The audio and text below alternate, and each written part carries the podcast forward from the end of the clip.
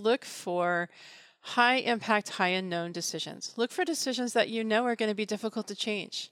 And then, even if you take just a handful of those and you look for, okay, for these decisions, what's the right time? What is the last responsible moment? Who are the right people to make those decisions? And then, what do I need to know to make that decision with greater confidence? And if you even just do that thinking exercise, that in and of itself is going to put you way ahead of the game. Welcome to Innovation Talks. Join us weekly as we discuss with distinguished industry guests how to refine and improve corporate innovation and new product development. Hosted by Paul Heller, Sopheon Chief Evangelist. Hello, everybody. Welcome back to the show. Glad you could join us again. Today we have a guest, Katherine Radeka. Uh, she is the founder and executive director of the Rapid Learning Cycles Institute. We're going to find out more about what that is, what that means. She supports a growing global community of innovators who are using high velocity innovation to get their best ideas to market faster. She's out there working globally, lots of different companies, lots of different industries, avid writer, uh, speaker. Real pleasure to welcome her on the show. Katherine, glad you could join us. I'm really glad to be here. Yeah. And where are you located today? So I am in Camas, Washington, which is just across the river from Portland, Oregon. So I always tell people I'm about 10 miles from the Portland airport. Aha. Okay. Yep. Yep. Yep. And how's your weather up there? Is it fall, winter, summer? yeah, it's uh, it's definitely fall. It's definitely cooler, but it's not been raining as much as it should be. Yeah, you had a dry dry spell apparently lately. Well, um, you know, I know you're reading a little bit about you. You're an avid uh, hiker, mountain climber, really an outdoors person. And uh, you had one experience that caused you to change direction. What was that? okay. So, oh, this was probably about 15 years ago. I was hiking the Pacific Crest Trail, the Oregon section of the Pacific Crest Trail. So, Pacific Crest Trail, of course, is the really long trail that starts at the border of Mexico and goes all the way through California, Incredible. Oregon, and Washington, all the way up to Canada. But I was only trying to do the Oregon section. Got out there, was about 10 days on the trail, it's about third of the way through the state, when I came around a corner and saw something flash about 10 feet in front of me. Then it ran downhill, turned around, and stopped. And a big black bear turned around and looked at me. Oh my. So I very slowly backed around this corner and I stood there for a very long oh, time. Wow. and I realized that I was not in a good place. no, no. Yeah, and so I ended up leaving the trail the next time it crossed the highway. Yeah, I bet. That's a scary experience. Yeah, it was scary. yeah, well, I'm glad you made it. Glad you're here. yep. Yeah you know, you've written a couple of books, High Velocity Innovation, and one called The Shortest Distance Between You and Your New Product. What are those about? So, I help companies get their ideas to market faster. And I do that by changing how they think about where and when and how they make decisions. Because uh, in about 2010, uh, my clients and I had a breakthrough. We learned why most innovation programs take too long, cost too much, and deliver disappointing results. And we learned that if we could eliminate the root causes of those problems, then we could get our ideas to market in half the time that a typical product would take. And it turned out that the key to that was by focusing on the kinds of decisions that tend to be revisited in late development. That if we could make those decisions at the right time with the right people and the best available knowledge, then teams would get to the execution phases of an innovation and not suffer those loopbacks from revisited decisions. And so they would not have the problems that a typical team would encounter. And when they did that, they were able to get things out faster. Yeah. And have companies been able to actually achieve that or is that a struggle for companies to to kind of get to changing the way you make decisions and speed and Yeah, so it has sometimes it is a struggle to think about decisions because our training is and many of us are explicitly told to make decisions as fast as possible and then if it goes wrong, just change it. And that works with most decisions. It works with decisions that you already know a lot about because you're likely to be right uh, it works well with decisions that are easy to change because if it gets if you make the wrong decision, you'll just change it. Or with decisions that are so low impact that you wouldn't care. Right. But the kinds of decisions that we focus on are those high impact, high unknown decisions that are these are the decisions that tend to trigger long, slow loopbacks when you get late in development and then you realize that they have to change. And so we struggle sometimes to help companies understand that while some decisions can and should be made right away, other decisions need to be made at what I call the last responsible moment. And they're like, they're blown away by that a little bit. They're like, really? I, you know, I'm going to go faster if I delay this decision. Yeah, right. But but the reality is that, that and and this is something that we actually my uh, my colleague and I Kathy write about in the new book. We write about why this is true. That there are some decisions that you need to make as late as possible, because when you make a decision as late as possible, you shorten the time from when that decision gets made to when it gets implemented, when it gets executed, and then you get faster feedback on that decision. Mm. And so with some decisions, you can get fast feedback right away, and then you know you can. But the kinds of decisions that I work with with physical products, we make a lot of decisions about manufacturability, around supplier choices, around material choices, so on and so on, that aren't really validated until the product is being produced at scale. And when you have those kinds of decisions, you want to delay those as late as possible. Yeah, everybody gets hung up early on. Well, how are we going to manufacture it? And want to get into the nth level detail on that. That's I, right. I hear you. Yeah, I've and, and they're like, that a lot. we're like, you Yeah. don't need to know that yet. Yeah. Right, right, right. Yeah. Uh, that's interesting. So how did you get started in this journey of, of innovation and, and this kind of thinking? Um, so I've been doing this kind of work pretty much since I left high school. Uh, my first job out of college was at Baylor College of Medicine. I um, was in a research lab there, and they had a PC that was sitting over in the corner that nobody really knew how to use. And so it's just, you know, everybody was too busy to learn. And I learned it. I figured out how to uh, work the computer and ended up developing a database to store the team's clinical results, which to make it easier for them to produce the kinds of statistics that they needed for their papers. And I've been developing products of one kind or another ever since. Mm, yeah. And obviously seen a lot of success and failures along the way, I'm sure. Is there one shining moment that you look back and you say, oh, that was a real big success? Yeah, well, the probably the thing that I'm the most proud of is that from about 2010 to about 2012, four companies um, approached me with the same problem, which is can we use principles from Lean and Agile to change what we do in the early stages of innovation programs to get better results at the end? Those four companies were Novozymes and Novo Nordisk in Denmark and Steelcase and Whirlpool in the United States. We um, would run an experiment and then we'd see what worked and didn't work about it. And then I'd go to the next team at the next company and I'd run a slightly different experiment. And they all knew I was doing this. We were very open about what we were doing. And then we would kind of circle back. And out of that work, uh, we began to see that we were actually moving the needle on performance, that products were getting done faster, that they were experiencing fewer problems in late development. And the rapid learning cycles framework is the thing that emerged from that. And I ended up writing two books about it. I would say that it is an adaptation of Agile and Lean principles for physical product development, where we have many decisions that have high cost of change. So, software has lots of decisions, but many of those decisions are relatively easy to change. Physical product developers make decisions that tend to be harder to change. And so, we figured out how to use Agile principles to accelerate those programs. There's a lot of people trying to figure that out. They're given a book or they're given a, a direction from above says you have to be agile. A lot of times it's it's uh, they the hardware teams don't know how to do it. The software teams, and if it happens to be a product that is hybrid, they raise their hand and say, "We know how to do it." And we're going to teach you how to do it, but that doesn't always work, does it? It's, No, it doesn't it doesn't work. And it doesn't work because the nature of development in hardware and software are fundamentally different. When you write a piece of software code, that software code that you write is pretty infinitely replicable. So once you've developed it, Yeah. you store it on a server somewhere, somebody can download it anywhere in the world.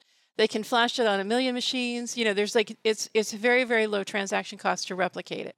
But hardware, that's the name of the game, right? The hardest thing to do for a physical product is figure out how to scale it up, how to produce it in industrial quantities, you know. And so the challenges then are completely different. You know, in a software space, um, the thing that works the best is to make early decisions, throw them out there, get rapid feedback, do rapid testing, and that's how you accelerate learning.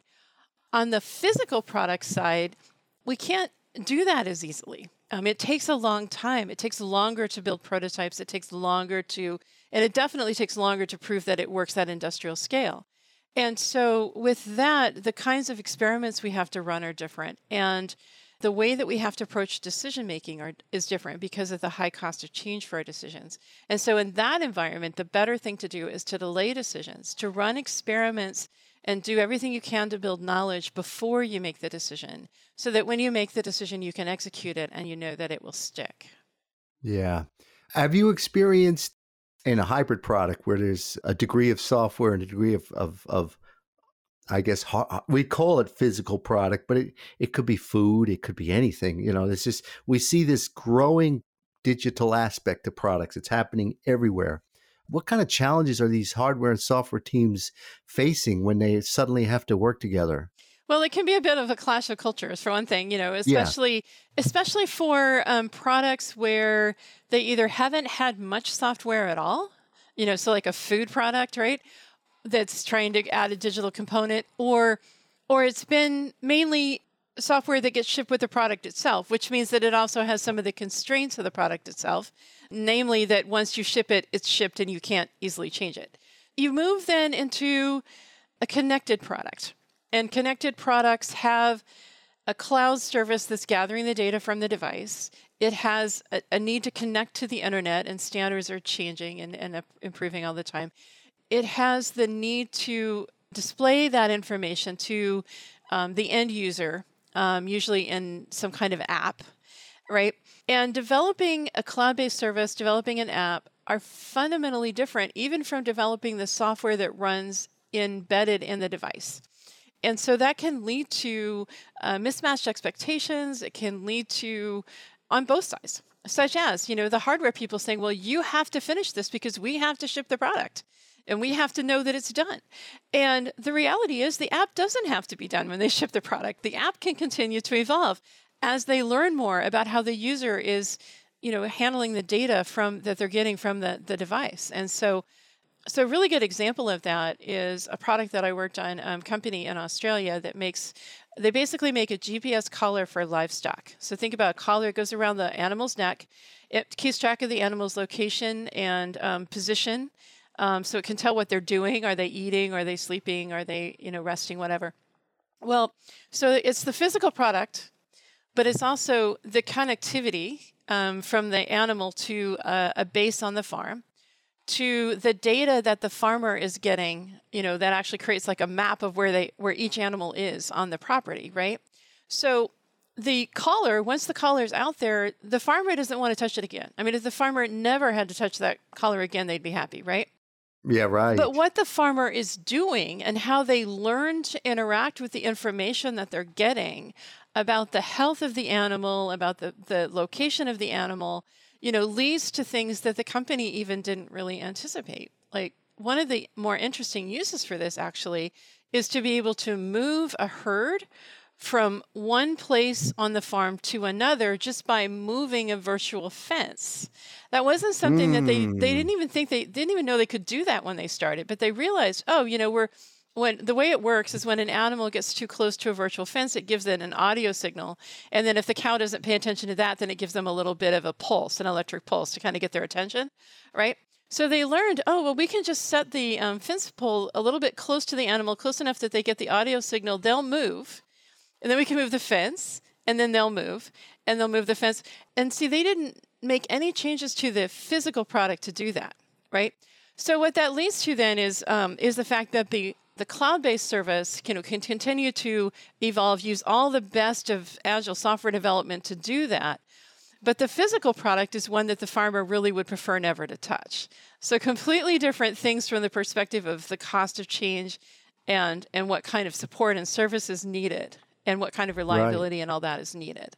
Oh, what an awesome story. I yeah. never even thought about that. That's a great use case right there. Yeah but if you're in a regulated uh, product, right, where you maybe need to go through some regulatory approvals, I guess that adds another layer of complexity or or interaction on between these teams again, doesn't it? It, it does. It does. And and how it changes it is very interesting because when you're operating in a regulated environment, one of the things that happens is that we talk about cost of change. You know, from, from my perspective, I'm always looking at okay, for a given decision, what's the cost of change? If it's low cost of change, let's, you know, we'll make it, we'll fix it. You know, if it's wrong, if it's high cost of change, we need to get it right the first time because it's painful to change, right?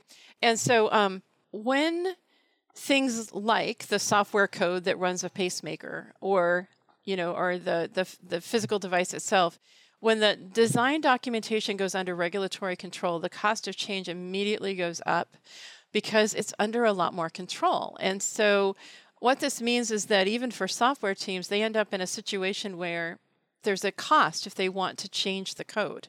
And so that will tend to drive them to act a little bit more, you know, like a physical product team because of that. And also because in a lot of times the reason why these products are regulated is because they have life and death, you know, um, implications, yeah. right?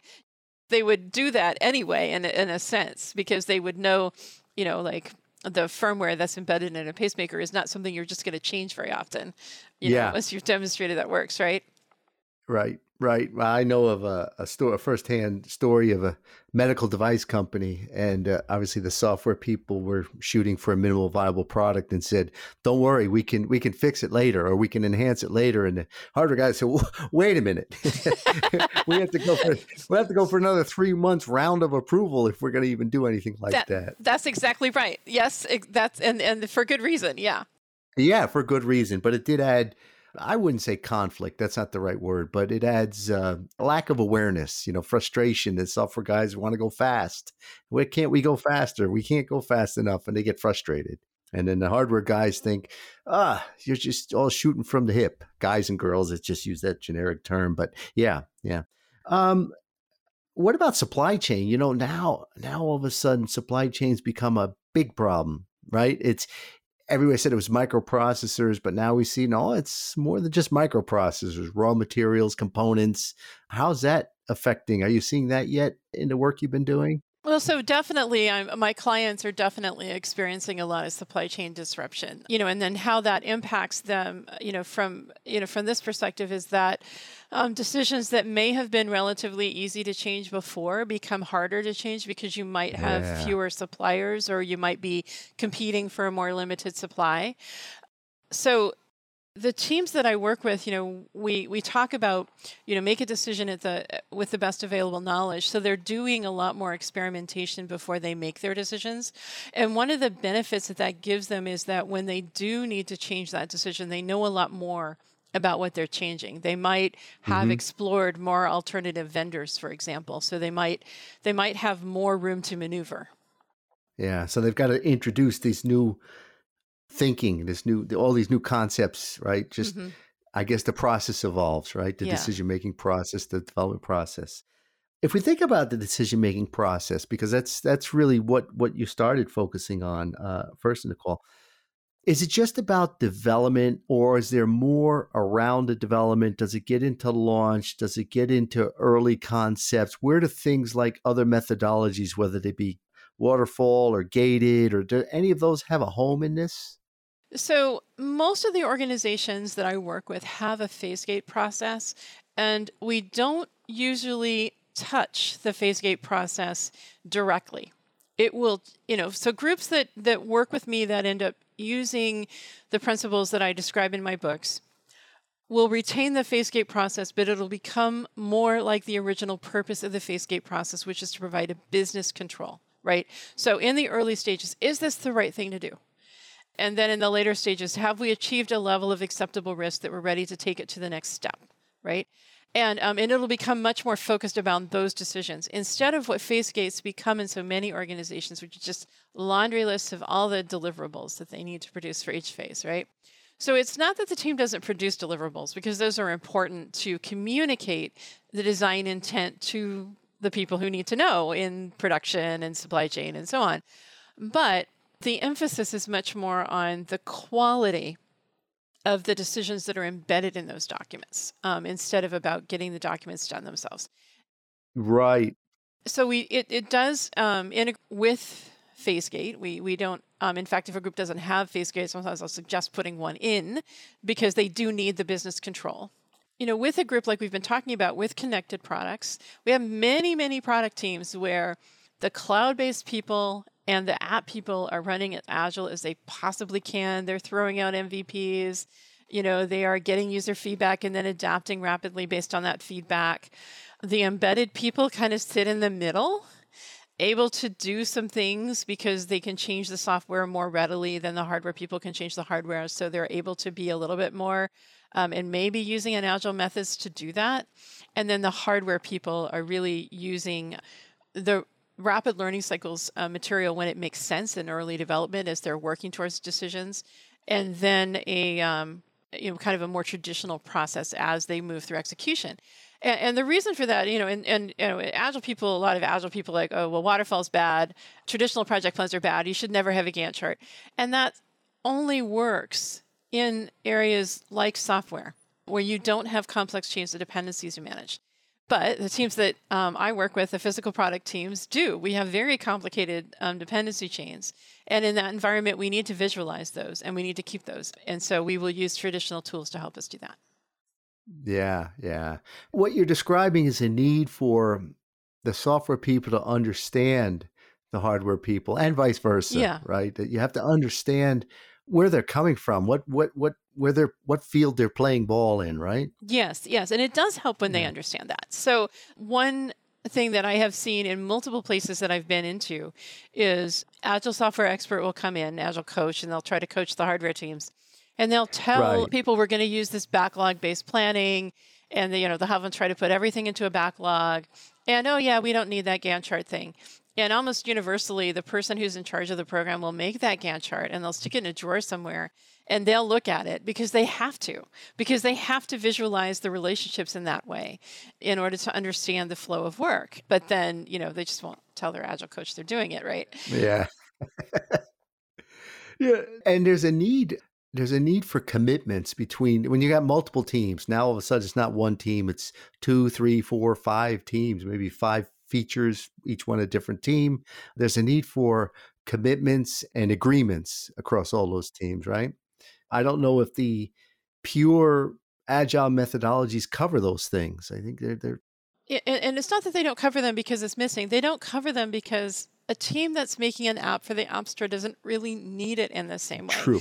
They're able yeah, to make yeah. their work much more standalone. So you can have those five teams working in parallel on different sets of features. They may never need to interact with each other as long as the overall architecture is solid. They can yeah. add features in any order. They probably have a lot more uh, ability to change work, you know, from one person to another because pretty much, you know, coders are not independent, interchangeable. They do gain you know build knowledge in particular areas but it's still you know they're more flexible say than having a mechanical engineer do the work of an electrical engineer right yeah and so all of those things kind of give them the ability to work in a very different way than a hardware team uh, needs to work and um, where we see the most conflict is when people come in and tell the hardware team oh just use agile and this is what Agile looks like, meaning this is what Agile looks like for me as a software developer and without realizing that um, the challenges of a hardware developer are actually quite different.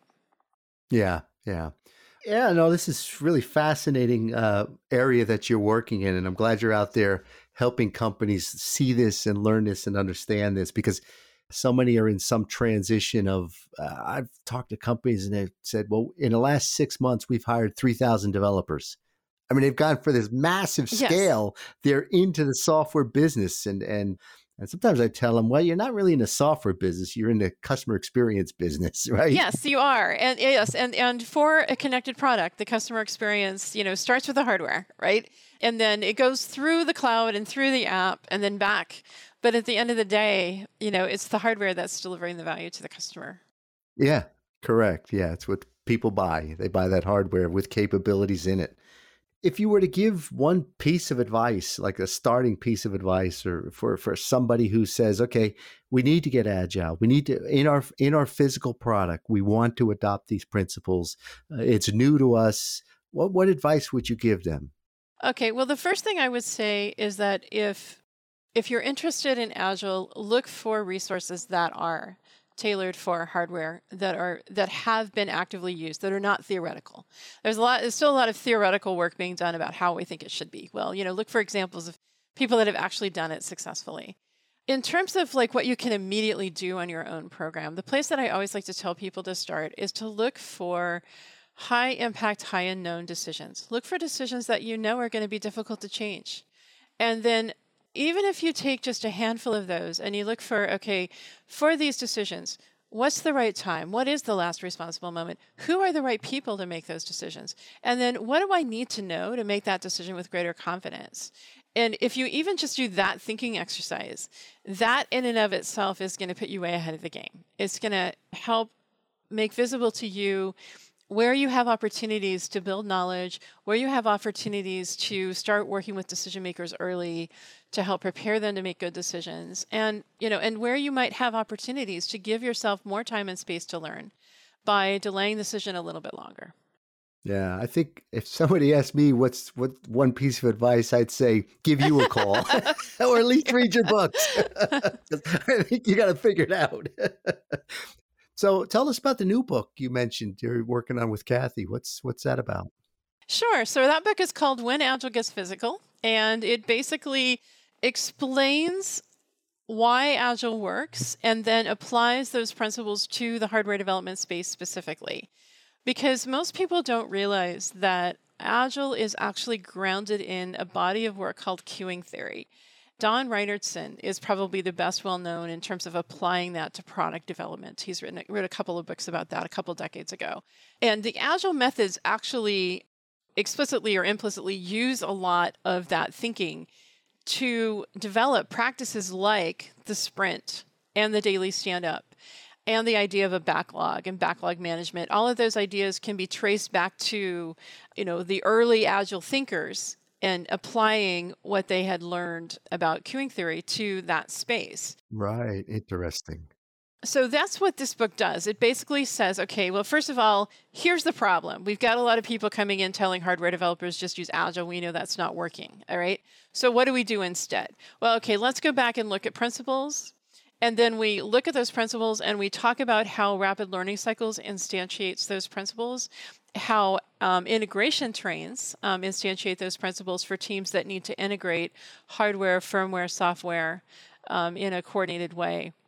And, and some other practices around, you know, so that um, what we describe at, by the end of the book is a system for using Agile in the physical product space that will actually move the needle on performance wow. for the hardware teams, that will help them get their products to market faster. I can't wait to see it. When is any idea, rough idea, when you might be coming out with it? I'm fairly sure it's going to be out by the end of January. Ah, fantastic. Yeah. Good. We're no. very close. Good, good, good. Yeah, I mean, integration train. That's an interesting term. I don't know if I've heard that term. What's that about? Okay, so you think about a train, right? So trains stop at different stations and they stop on a regular schedule. And so you can predict when the train's going to arrive, you know, assuming that there's no issues with tracks or anything you know, the train's going to arrive when the train schedule says it will arrive, right? So the idea behind this is we basically say, okay, for this given train, what's going to be on this train, right? So let's say that we're developing a new connected feature that's going to enable, you know, a consumer to control the temperature of their air fryer remotely. All right, so um, we say, okay, what has to be there for us to demonstrate that we've delivered this feature? Well, okay, there's um, the hardware. The hardware has to be capable of controlling the temperature. The embedded software has to be capable of, you know, controlling the temperature based on input. The cloud-based system in the app must be capable of displaying the current temperature to the user and then giving them a means to adjust it, right? So all of those things go on the train. The train then goes into system test to verify that all those things are actually working the way that they're supposed uh-huh. to. Right? Yeah. So what we do then is we build like a schedule that says, okay, every two weeks or you know four weeks. It's usually tied to whatever the um, the software teams you know agile development process what their sprint length is you know for each one of those what is going to be on the train uh, in the book uh, you know kathy uh, uses printer examples a lot because we're both she and I, you know, come out of HP's inkjet printer division. So for printer, one of the um, one of the integration trains that's early on might just be, can it print? Can I push the button on a printer and can it print a test page? Okay. Then maybe the next train. All right, well, can I connect to the printer with a wire, with a wired connection, and send it a job, and will it print that job? And then maybe can it print wirelessly or can it print over the cloud, right? So kind of building up that functionality, you know, gradually layering in things like color printing and, you know, different kinds of paper that it might need to be able to accommodate so that each of those trains contains the the entire bundle of things that it needs to do in order to perform that function. Yeah, thanks for sharing that. That's a I've heard of release trains, but integration train was is I think what now takes it beyond just software. That's exactly right. It is based on the concept of a release train, and but what we're doing is we're um, recognizing that um, these connected products are integrated bundles, and so we need to have more of a focus on the integration piece. Right. Well, you know, I was going to ask you. You're working on so many things that are exciting. New book, inventing rapid learning cycles, teaching people what it is. But my question was going to be, what are you working on now that's exciting? So I don't know if there's anything else or not. I mean, that's. Well, okay, so there is actually something that I'm working ah. on that's newer and, and, and exciting, uh, very much in line with everything else.